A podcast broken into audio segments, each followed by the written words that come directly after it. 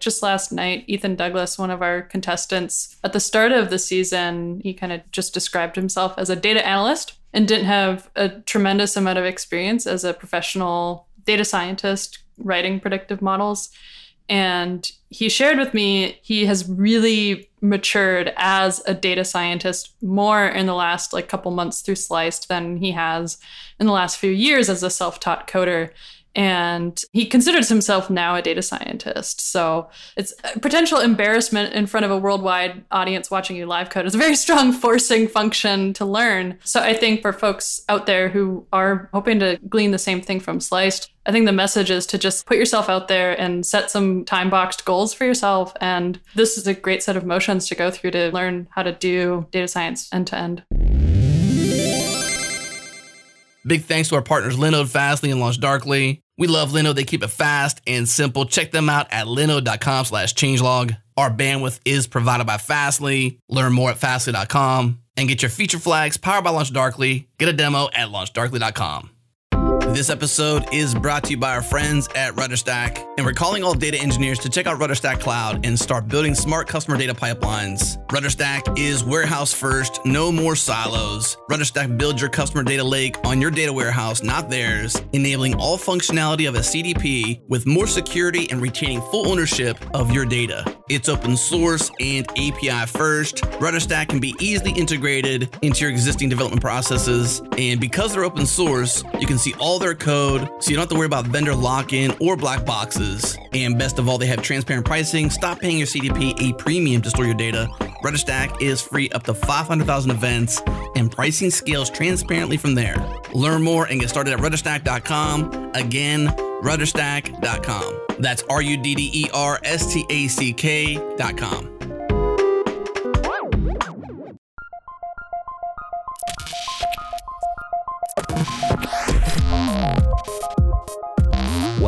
Practical AI, a weekly podcast that makes artificial intelligence practical, productive, and accessible to everyone. This is where conversations around AI, machine learning, and data science happen. Join the community and Slack with us around various topics of the show at changelog.com slash community and follow us on Twitter. We're at Practical AIFM.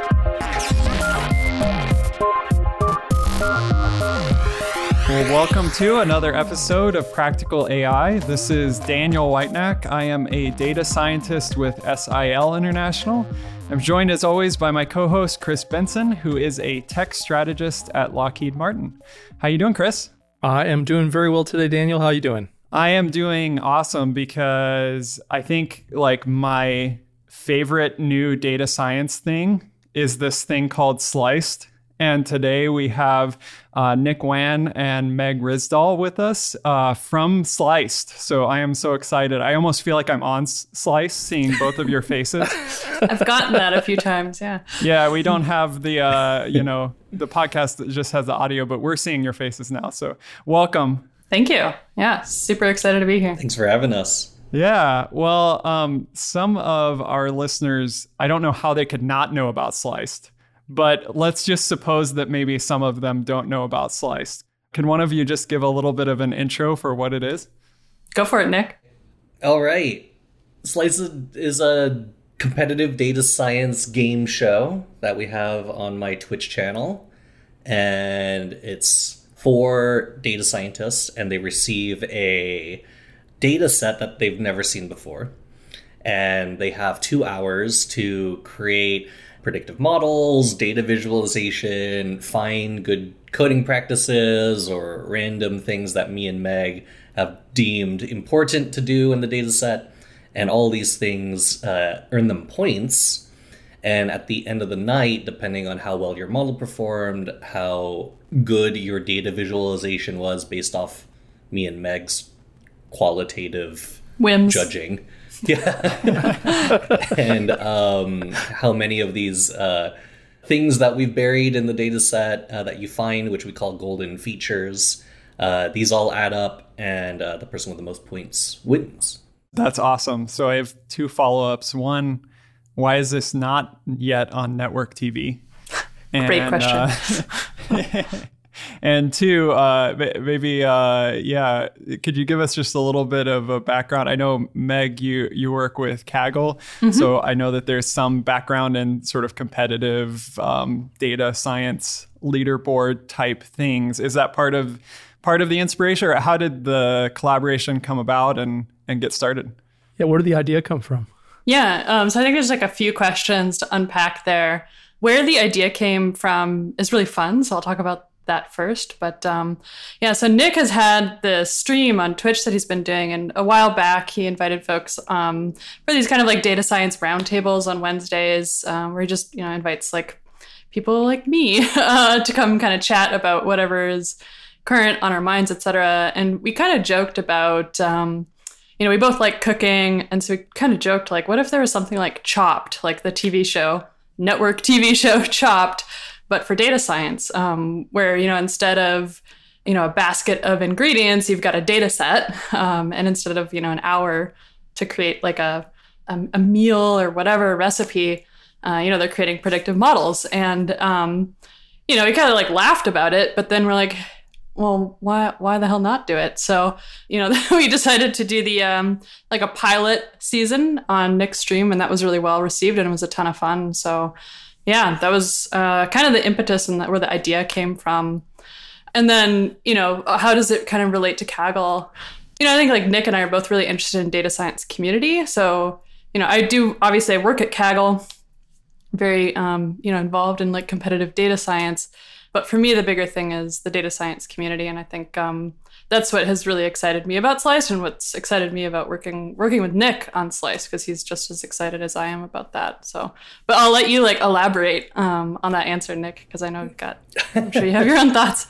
No, I, I that's that's pretty much all of it. I, I think the like the big thing in terms of coming together was also like I don't know. I, I identified that there was like this missing sense of community in some ways.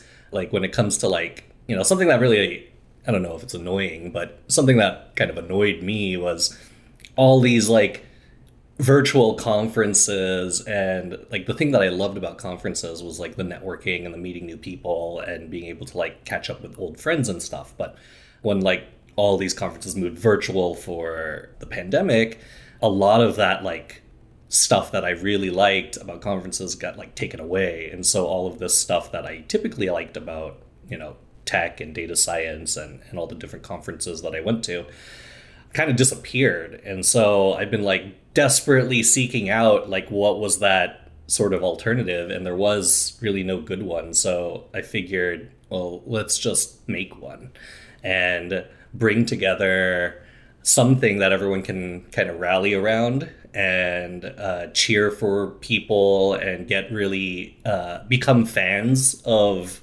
people in data science and things that you would typically find at like conference socials or conference networking events things that people can like get behind and for whatever reason, it's worked. It's working so far. but, um, so that begs the question. So, for someone who has not seen Sliced, can you describe the experience a little bit, both eh, for the viewer and also for the person who's participating uh, directly? Yeah, I could uh, talk about it from at least the viewer perspective. I'll have Meg do the contestant perspective, but uh, sure. But uh, from the viewer, you know, I've been running my stream for a while now. Uh, I've been streaming since I was in grad school back in like 2015. So it's been a while for streaming, and the community in chat, they just really want interaction.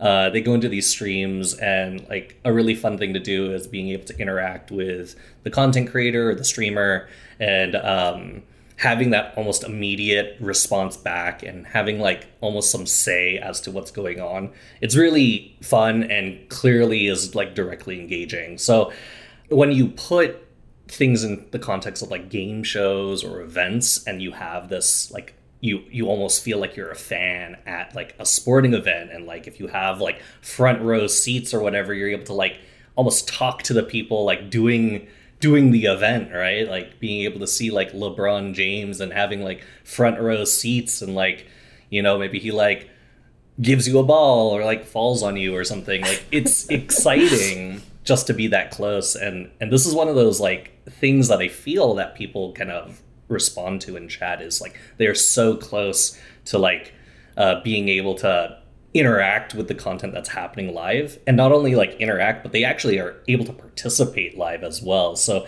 they uh, we have the data sets available in kaggle the contestants are, are using the kaggle platform to submit and get scored by the competition as well as anyone participating so they're quite literally doing all the same things as the contestants and they're able to like kind of joke around with each other and, and find each other and make friends through chat, make friends through like the Twitter hashtag and and all sorts of fun stuff like that. So from the uh, viewer perspective, I feel like there's a lot of engagement, and it's like pretty natural because of just how the platform of Twitch exists as it is today.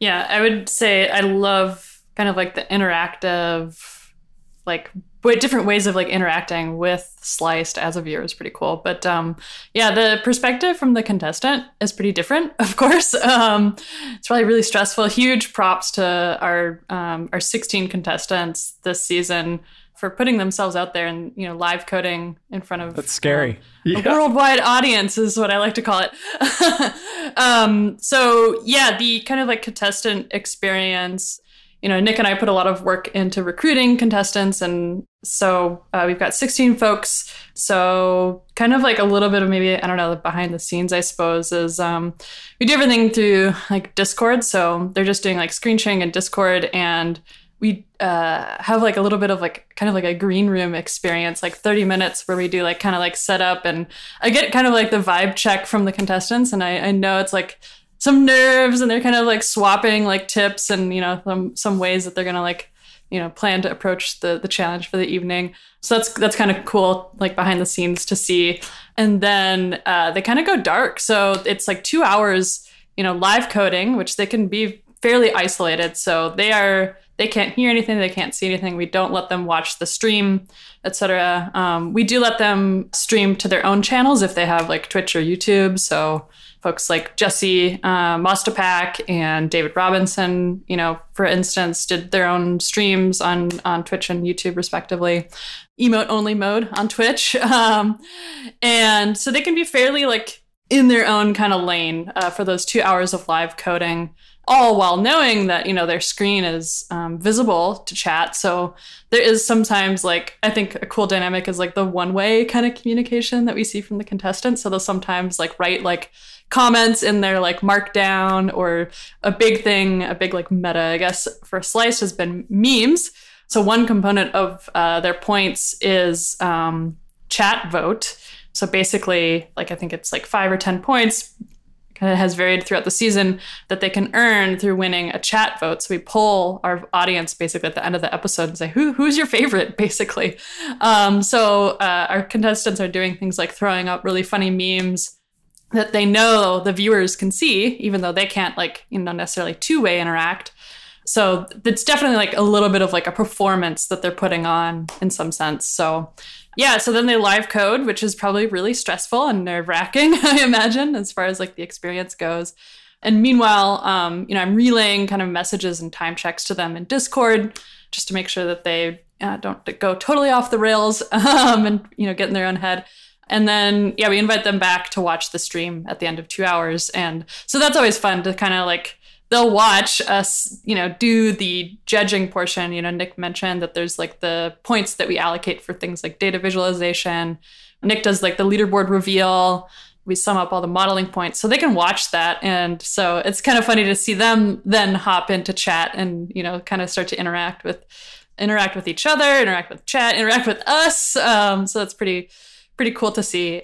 And then of course, you know, Nick has alluded to like the community on like things like Twitter, et cetera. So our contestants, you know, even outside of the the show on Tuesday nights are also a big part of the community on things like Twitter through their own YouTube and Twitch channels, blogs, et cetera. So there's you know lots of participatory aspects not just for our viewers but for our contestants we've seen through the season So one thing you said very early on as you started going through it was you talked about this uh, spending all the time in your recruitment process, mm-hmm. which makes me wonder can you profile a little bit about what you're looking for?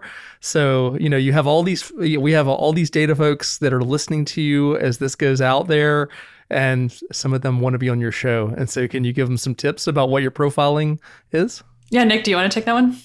Sure. Uh, so we are looking for folks who understand what predictive modeling is. Uh, so being able to take a data set and being able to put that through some sort of statistical or machine learning model package and come out with predictions, uh, whether they're regression problems or classification problems.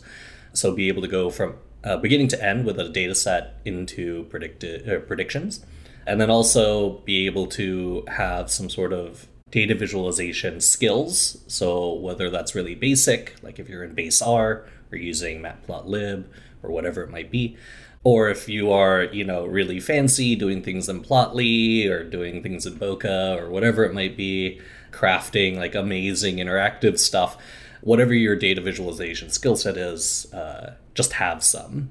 And uh, with those two components, uh, that typically, at least like in my personal opinion, like that usually qualifies most like folks as like a you know data analyst or above kind of skill set.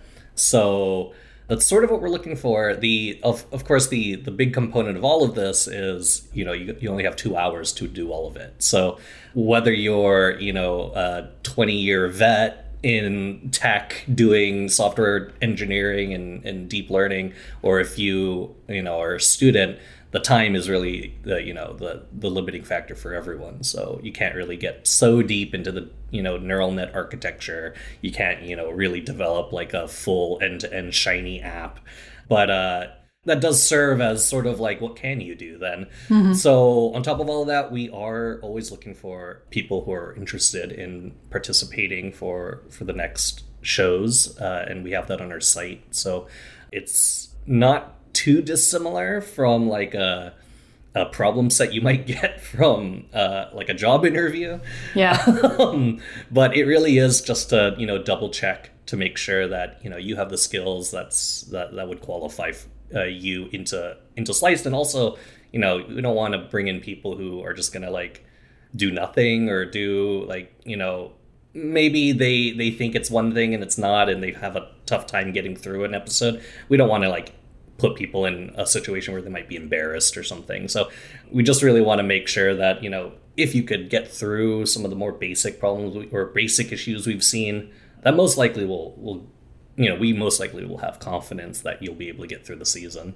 Yeah, and I would say if people are interested, they can always follow along in one of our you know upcoming episodes you know after this this podcast comes out but they can also take any of the previous uh, weeks data sets on Kaggle and download the data set, make submissions, and you know really like walk in the literal steps that our contestants did during the show, and try to do that in two hours, and that'll give them a very real feel whether sliced is something that uh, they might be interested in. Okay, so I watched some even last night, and I have to say, we were talking about choosing some of the contestants and that sort of thing. And from my perspective in data science land, there were some like LeBrons there yeah. as part of the competition. So maybe you could just describe a little bit about some of those people in the roster. And also, I mean, these might be names some people have heard of, but maybe you could also comment about things you've been surprised or felt like you learned about these people in the competition that maybe you don't get from just their public persona. Yeah, I think um, so. Some of the names you're probably alluding to is folks like Julia Silge, David Robinson. I would put Jesse Mostipak up there as like a you know rising star, certainly on Twitch. I think we were able to recruit Julia Silge and David Robinson actually through like Twitter. Um, I think you know it got around that we were recruiting for Sliced on Twitter. There was some hype from the pilot season, and somebody kind of like egged on somebody else. I forget who started the egging on. You know, either Nick or I kind of jumped in and be like, "Yeah, we'd love to have you," and then it kind of just like rolled from, you know, kind of you know, snowballed from there. That they were both up for it. Um, they already, I think, you know, had started with some exchange of like some meme banter. So I was like, got some good vibes from this. This will be good.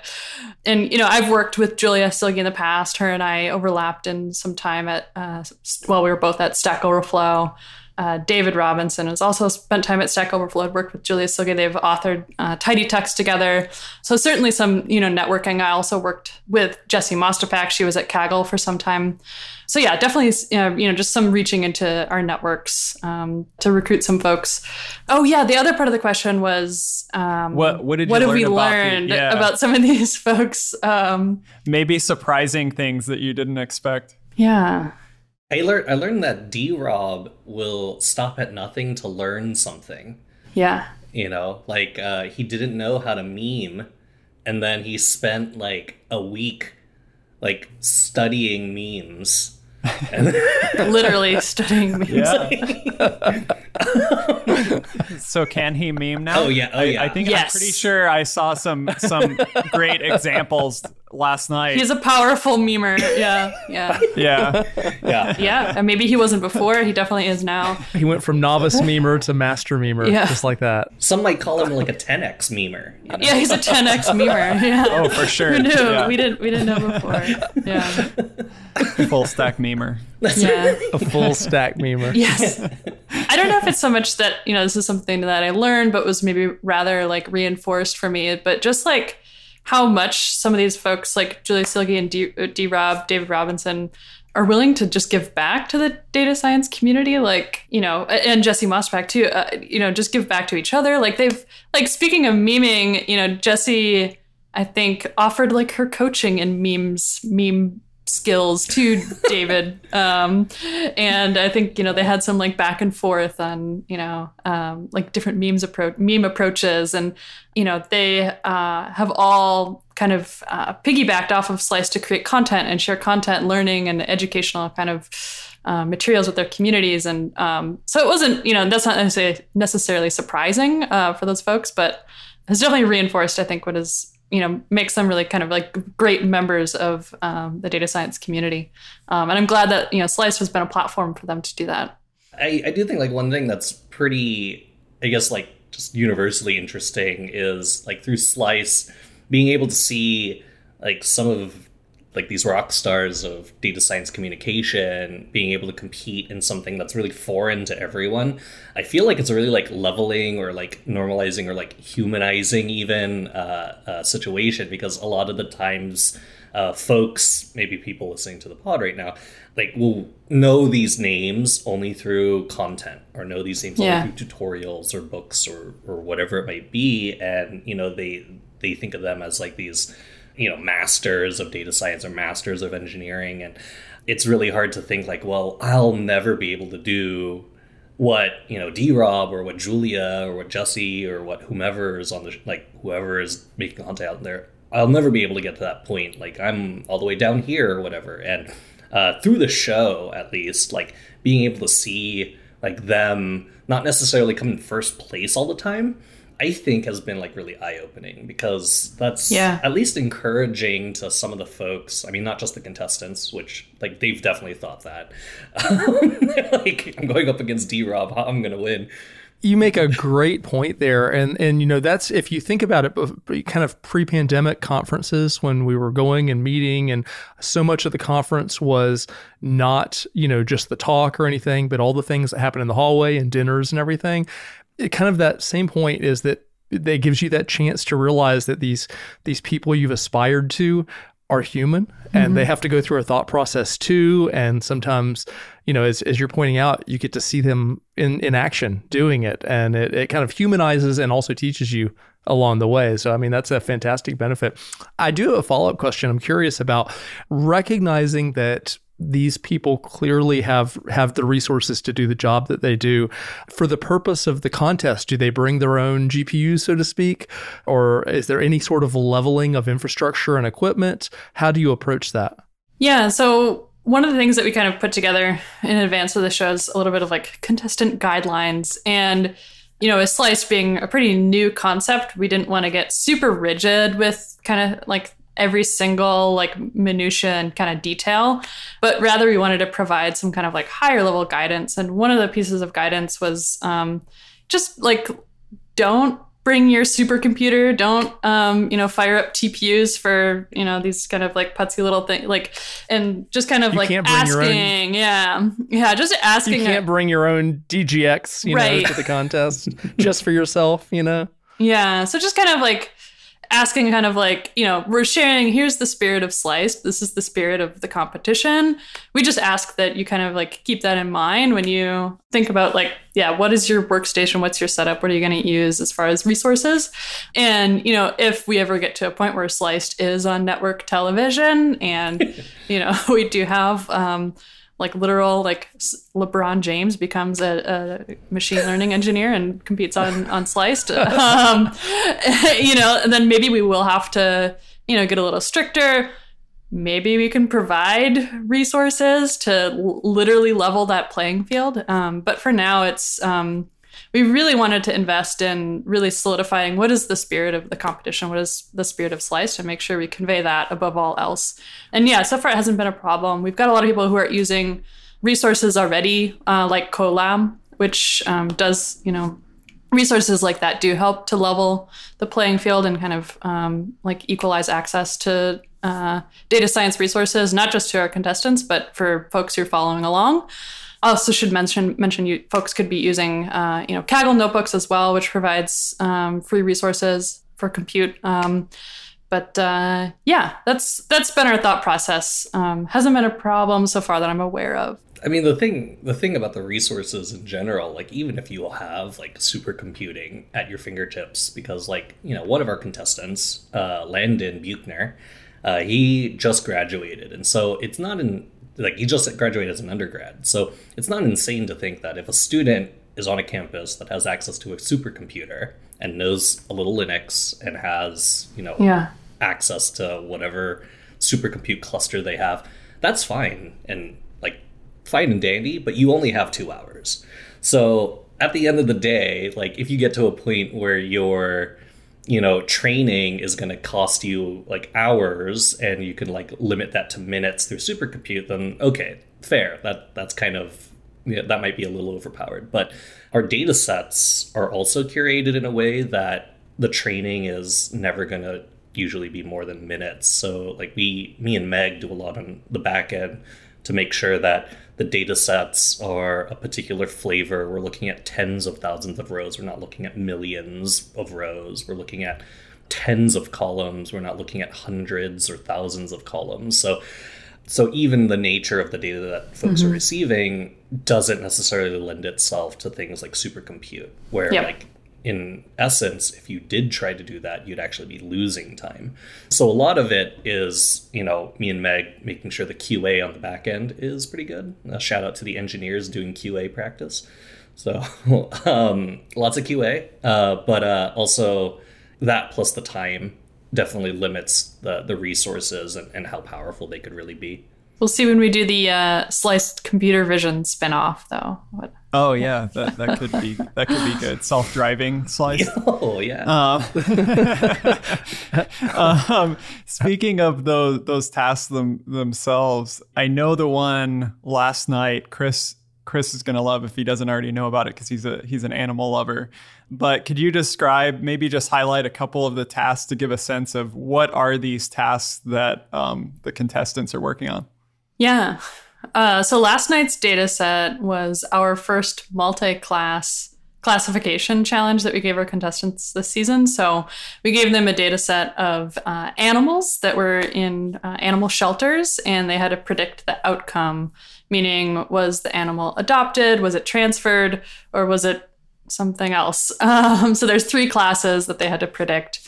Um, and it was a data set of, I think, about like 70,000 or so. so. You know, it was in tens of thousands of observations, and they had information about what uh, type of animal. So most of them were cats or dogs. They had um, information about the coat color, whether the animal was spayed or neutered, uh, it, how old the animal was, uh, etc. So yeah, that was the data set from last night. Um, maybe I'll talk about one other one of my favorites, and then Nick, maybe you want to share one of your favorites or something. But uh, one that was a big fan favorite, uh, as well as a contestant favorite, was a data set about Airbnbs.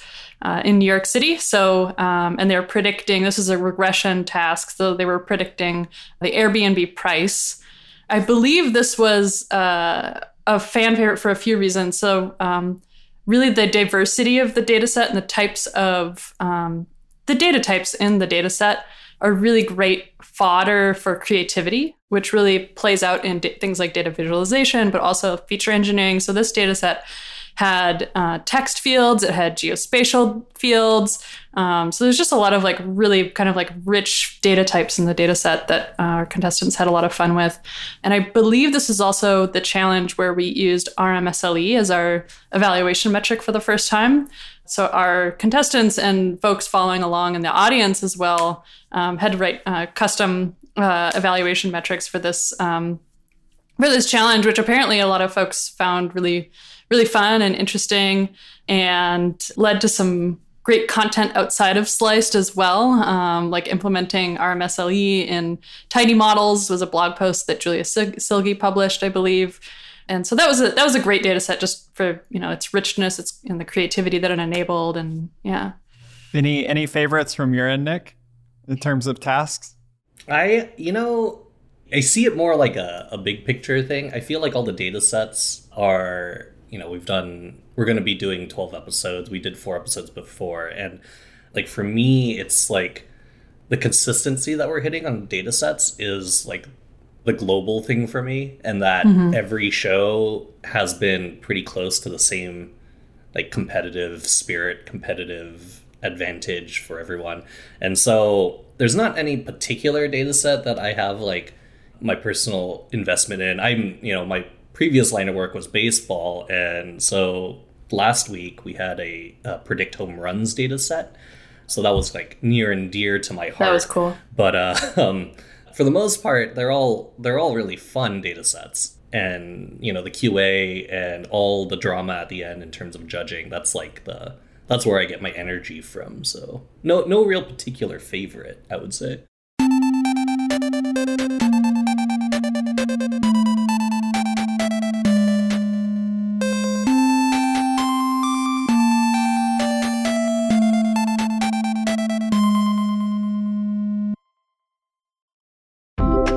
Changelog Plus is the best way for you to directly support practical AI. Join today and unlock access to a private feed that makes the ads disappear, gets you closer to the metal, and helps sustain our production of practical AI into the future. Simply follow the Changelog Plus link in your show notes or point your favorite web browser to changelog.com slash plus plus. Once again, that's changelog.com slash plus plus. Changelog plus plus.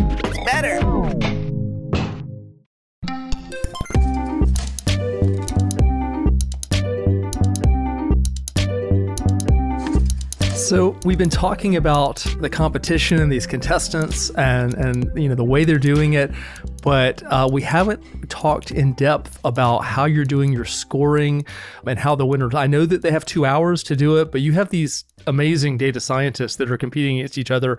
I imagine that some of them are everyone solving or multiple people are solving. So how do you get to that winner in, in this game? How do you come out on top against these other superstars? You know, so many people have different approaches to modeling and just like any game just like any sport there's like a meta or like whatever your most most effective tactic available. I believe that's what meta stands for. Um, so um, whatever the best strategy is usually is like what many of the people will do. And right now like we've seen like a progression from gradient boosted models out of the box to like grid searching gradient boosted models and then now we're in this like like Bayesian optimization grid search uh, like meta where uh, the best models tend to be like models that have like Bayesian parameters like on top of the grid search, your typical grid search parameters. So right now, like in terms of the modeling side, you see a lot of like heavy duty grid searching, which to be completely honest, I didn't think we'd ever see in Sliced when we did the pilot season. I thought people were just going to be like out of the box models and like mm-hmm. try a bunch of them and see what works. But now, yeah, people are diving really hardcore into like model tuning in the show, which is pretty impressive to me. And then usually it's like splitting hairs at the end, you know, like uh, we've seen everything from like arbitrary weights and ensembling model uh, predictions that just like gains a slight point advantage in your log loss above someone else. And so people will try some like risky, maybe not exactly best coding practice, but like maybe good for the contest ways to like reduce loss. And, and so on the modeling side, there's that, but then like you know, there's this whole data visualization judging side of things, and that's where things get like really tough for me and Meg. Can it get subjective in the sense of like you can have different strategies from different contestants, and at the end they have different visualizations. So you're how, how I mean that has to be tough. And and when you're you know doing it live on the spot, how do you manage that? It's very stressful. I imagine. It's super stressful because like we're watching them, like we're watching them, like you know, paint it in front of us, right? And like, Yeah. it's very different than like just walking into a museum and seeing it there, like opening a textbook and seeing them there. Like the layering and the iteration, it really gives you this other appreciation of this data viz. And so like at the end, you do get pretty pretty uh differing or even polarizing opinions as to who has better visualization and others and like me and Meg, although maybe like half the time we're kind of in sync with points. There's a lot of the time where me and me and Meg will like differ, and uh, I'll let Meg like kind of tell you all about Yeah, the. how do you guys resolve that? I mean, that's it sounds we like don't. We don't. We just stressful move on. I think over time we have become more in sync. Uh, I want to say. I don't know. Maybe that's just uh, wishful thinking or something. But um, yeah, I mean, it's 100% subjective. And, you know, we have written out in the, the contestant guidelines that I mentioned earlier, we have given them some sense of like the things that we look for. But really, I think there's like three approaches overall that I've seen our contestants take to the data visualization portion. The easiest is probably just like volume. So some contestants just go for like, I'm just going to go for like basic, all over the board, kind of like EDA kind of stuff, like just looking at different cuts of the data in visualizations and kind of otherwise keep things very basic. The second approach I would say is people who really go for the insights, which I think those are the those are the folks that are looking for the data visualization points. So uh, I would say people who stand out in this regard are, are folks like David Robinson, also one of our contestants, Josh Polkamp Hart, who competed uh, in uh, yesterday's episode, really do a lot of work to iterate and draw out true insights from the data, um, which is something that we look for and really appreciate. And you know, they spend time kind of like customizing their plots to really make them really readable and following best practices as far as data visualization. And then there's the third, I think, category, which is folks who are driven to look for golden features. And we haven't talked a ton about golden features yet. Um, but um, golden features are another way our contestants earn points, which is basically a couple of like things that Nick and I have buried, so to speak, in the data set. Um, Easter eggs. like yeah they're like easter eggs kind of um like what's a good example golden feature speaking of like the airbnb data set one of the golden features was to take some of the metadata about the airbnb listings and extract the number of bedrooms and bathrooms um, so it's to do a little bit of like text processing. Other times it's to create um, some kinds of data visualization. So once one data set we had them create like a bump plot or that's like something we wanted them to look for. Bump plot of like a rank uh, data set. And so if they they happen through the course of their two hours of live coding to create one of these plots or these the, engineer their features in a certain way or whatever, they will earn extra points. So a lot of folks are really just kind of going for this like scattershot approach of like I'm just going to find some golden features and hope that Nick and Meg want to see me facet or want to see me use polar coordinates or want to see me you know do, do this or that with a data set. So it's kind of like a little bit like that you can tell that they're getting creative and sometimes you see them sort of like bend some rules of data visualization uh, where it's like uh that's not maybe the most intuitive way to display that data but you're just kind of trying to like fit a square data set into a round golden feature hole or something like that, uh, just to earn some points. So I would say that kind of like summarizes the the strategies that I think I've seen from our contestants as far as trying to earn points from data visualization. But I like it best when we see folks um, really looking for insights because um, I think that's the purpose of data visualization in the same way that you know modeling the modeling portion the purpose is to get the the lowest log loss or the you know whatever the metric is I have a little bit of a tongue-in-cheek follow-up, and that is, if for for the contestants, which one of you are they most worried about? Do you think? Oh, it's Meg. we, we know it's Meg. yeah i think I, I i somehow earned some reputation early on that was i think yeah reinforced through chat like that uh i want to say i gave one of our contestants like just one point uh in data visualization so we have at that point maybe we had like 15 points to allocate across the four contestants. Now we allocate 20 points across contestants. And i gave one of our contestants one point and i think i said something like you did data visualization. You checked a box. You created like one plot. So it was kind of like a conciliatory, like just one point for doing it. But otherwise, it was crap. Uh, so, What's um, the guy's name? Simon Cowell. Yeah. I, yeah. Kind of a little bit like that, maybe just just a tiny bit. Meg is the Simon. Meg is the Gordon Ramsay of, of Yeah. of data viz. Yeah. There was another time that was very painful for me to give. I think Jul- with Julia Silge, I had to give her two points, and I said I'm going to have nightmares about this. To give Julia Silge, who is like I, you know, I revere her. She's you know incredible. She creates such beautiful data visualizations. You know, uh, when I worked with her, uh, she's incredible. Her blogs are you know such beautiful. And then I ended up you know like I'm evaluating on your performance tonight and sliced two points. I feel terrible, but uh, yeah. So I'm willing to be harsh, a harsh grader. I think when it comes to data visualization.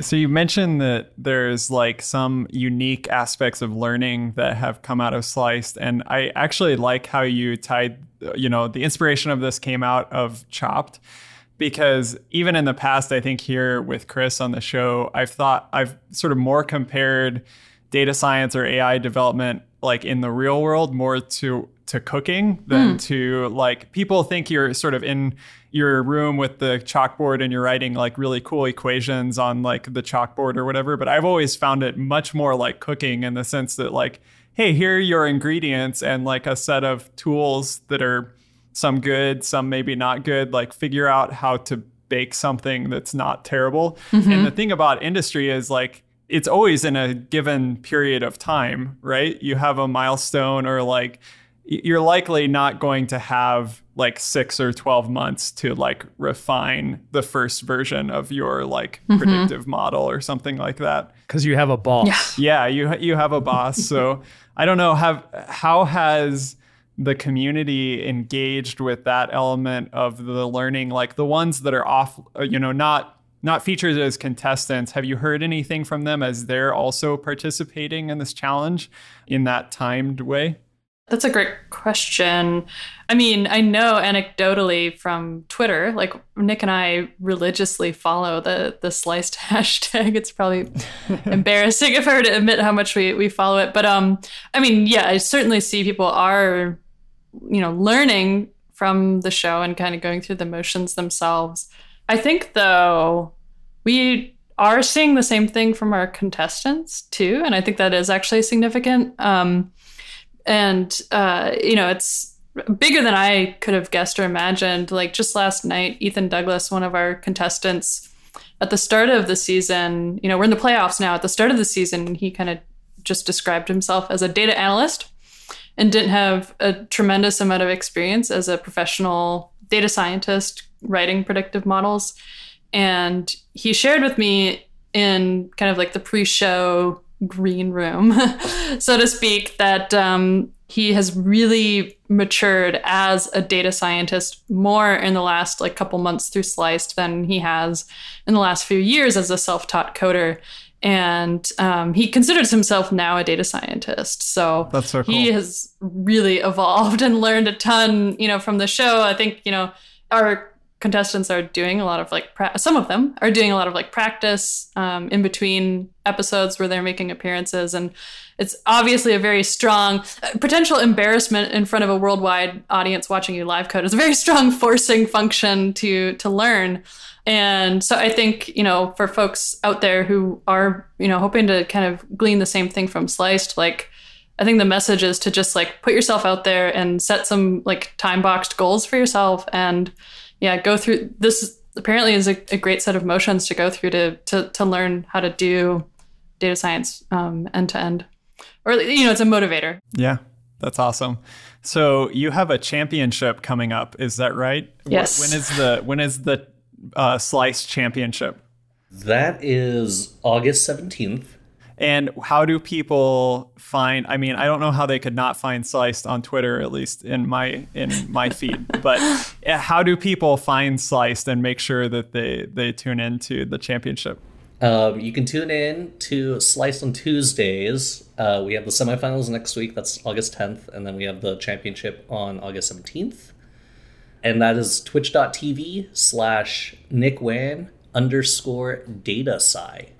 Awesome and we'll put that link in our show notes as well. So make sure and and click and watch and go to the previous competitions too and the data sets as, as well for sure, like like has been mentioned. And can we look forward to future seasons of of Sliced? Is will this continue? Can you give us a little insight there?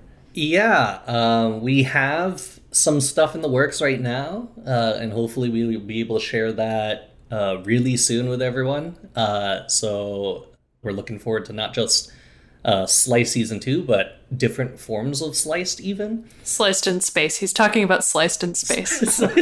yeah. I assumed that. Just wanted to make sure it was clear. Do you go sliced yeah. in space? That's right. Maybe you could help. You know, yeah, hook us up with some Lockheed Martin help. You know, to get yeah. us there. There you go. Maybe go. so. Yep. um, but yeah, um, we got some Slice news probably in the very near future, and Slice season two. Uh, we'll uh, we'll take a breather and then we'll we'll regroup and we'll figure out when we're going to launch that sometime next year. Yeah, I think needless to say, like Nick and I have been really like blown away by the reception to Sliced and having a lot of fun. So I mean, I want to keep doing Sliced season two. Awesome. Well, I hope you both do, and I know I will tune in, and I'm excited to tune in for the championship. Um, it's uh, uh, really exciting. So, thank you both. Um, appreciate you joining us after a big day yesterday with uh, with quarterfinals, and uh, yeah, see you see you on Twitch. Thanks, y'all. Thank you. Thank you for listening to Practical AI. We have a bundle of awesome podcasts for you at changelog.com, including our brand new show, Ship It, with Gerhard Lazu, a podcast about getting your best ideas into the world and seeing what happens. It's about the code, the ops, the infra, and the people that make it happen. Yes, we focus on the people because everything else is an implementation detail. Subscribe now at changelog.com slash shipit or simply search for Ship It in your favorite podcast app. You'll find it. Of course, the Galaxy Brain move is to subscribe to our master feed. It's all Changelog podcasts, including Practical AI and Ship It in one place. Search Changelog Master Feed or head to changelog.com slash master and subscribe today. Practical AI is hosted by Daniel Whitenack and Chris Benson, with music by Breakmaster Cylinder. We're brought to you by Fastly, LaunchDarkly, and Linode. That's all for now. We'll talk to you again next week.